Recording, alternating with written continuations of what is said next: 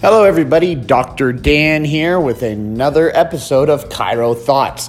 So, as we draw towards the end of 2018, it's a great time to start to think about all the wonderful things that have happened this year. And as well, sometimes we get caught ruminating on not just those, but the things we didn't do this year. So, as we always say, there's two options. We can either flagellate ourselves about it and beat up, or we can try to do something different. And for me, that's my goal this year.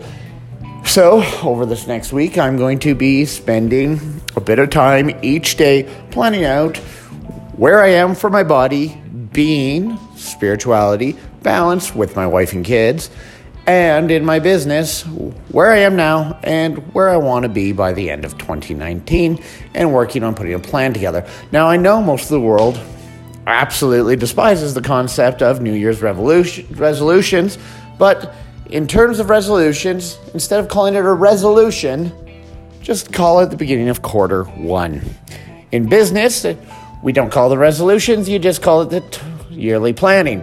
Now, the fact is, every major business that has succeeded in this world does it. Why don't many of us do it in our own lives? So, I would encourage you, even if it's as simple as taking 20 minutes, just to say where you are and then where you want to go. I'd encourage you to take that time.